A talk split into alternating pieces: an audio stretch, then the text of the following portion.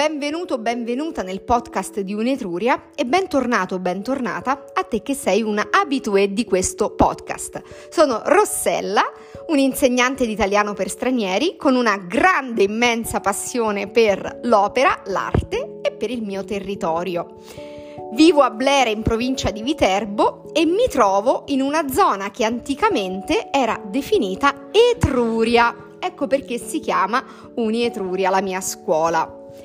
L'Etruria era un territorio ed è tutt'oggi un territorio bellissimo dove ci sono delle perle, delle chicche che io direi non sono ancora state prese d'assalto dal turismo di massa. Oggi infatti ti parlerò di una cosa bellissima che puoi vedere a pochi chilometri da Blera e a pochi chilometri da Roma e che si trova in un paesino di poco più di 5.400 abitanti. Parlo di Caprarola.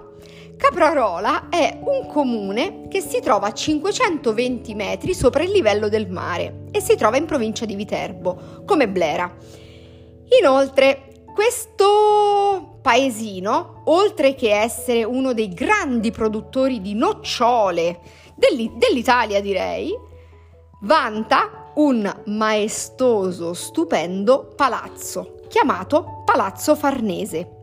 È sovrastato da questo palazzo e con soli 11 euro puoi visitare una delle bellezze del manierismo e una di quelle che definirò le perle d'Etruria. Inoltre, andiamo avanti. Che cos'è il Palazzo Farnese? Devi sapere che il Palazzo Farnese è un palazzo dalla forma pentagonale che è stato fatto costruire a partire dal 1530 da Alessandro Farnese. Chi era Alessandro Farnese? Il cardinale Alessandro Farnese e poi futuro papa Paolo III era un, appunto, come ho detto, un grandissimo cardinale che acquisisce Caprarola con l'intento di creare un caposaldo per poi dei eh, raccordi tra i vari feudi e possedimenti della famiglia Farnese che aveva in quel periodo nel Viterbese. Voleva creare una sorta di piccolo Stato nello Stato all'interno dei territori del patrimonio di San Pietro, che cosa fa? Incarica il bravissimo architetto Antonio da Sangallo il giovane il progetto iniziale non era quello di un palazzo ma di una fortezza a base pentagonale dotata di torrioni e con intorno un bellissimo fiume. 1530 avvia questa impresa inizia la costruzione di questa bellezza e poi nel 1534 venne eletto papa. Come vi dicevo, venne eletto con il nome di Paolo III. E quindi questo fatto rallenta la, prosecuzio- la prosecuzione dei lavori. Vennero infatti sospesi e poi vennero eh, ripresi in seguito alla morte di San Gallo. Nel 59 il cardinale Alessandro Farnese, omonimo anche di suo nonno, riprende l'esecuzione dei lavori e li commissiona questa volta all'architetto Barozzi, detto anche il Vignola. Quest'ultimo crea una geniale soluzione, sfrutta la base della fortezza e con degli adattamenti trasforma il, la costruzione in un palazzo. Quindi al preesistente primo piano vennero poi aggiunti altri tre piani per un complessivo di quattro piani sopra elevati più un piano sotterraneo. Quello che oggi potete ammirare a Palazzo Farnese è qualcosa che vi lascerà a bocca aperta.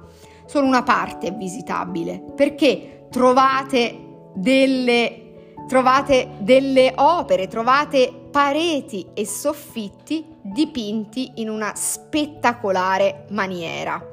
Inoltre è degna di nota la scala Reggia, una monumentale scala elicoidale a lumaca che si snoda dai sotterranei fino al loggiato del piano nobile. È una delle più belle testimonianze dell'estro creativo del Vignola gli affreschi in questa stanza, in questa sala, sono di Antonio Tempesta e rappresentano dei paesaggi, delle figure allegoriche, fra le quali vanno notate le imprese farnesiane. L'intero palazzo ha lo scopo di commemorare i Farnese e vediamo anche l'evoluzione dello stemma farnesiano che passa da eh, 12 gigli a 6 gigli. Che dire, io non sono una, un'archeologa, non sono una guida turistica, sono una semplice appassionata d'arte, molto fortunata perché nata in questo territorio così ricco di perle. Tra le cose da visitare nel prossimo futuro appunta Caprarola e Palazzo Farnese. 11 euro. Se hai dei soldi in più e puoi permetterti una guida, te la consiglio vivamente, perché il palazzo e i giardini all'italiana che si trovano all'esterno sono veramente meravigliosi. Grazie per essere arrivato, arrivata fin qui e ci vediamo al prossimo episodio della prossima perla dell'Etruria. Ciao!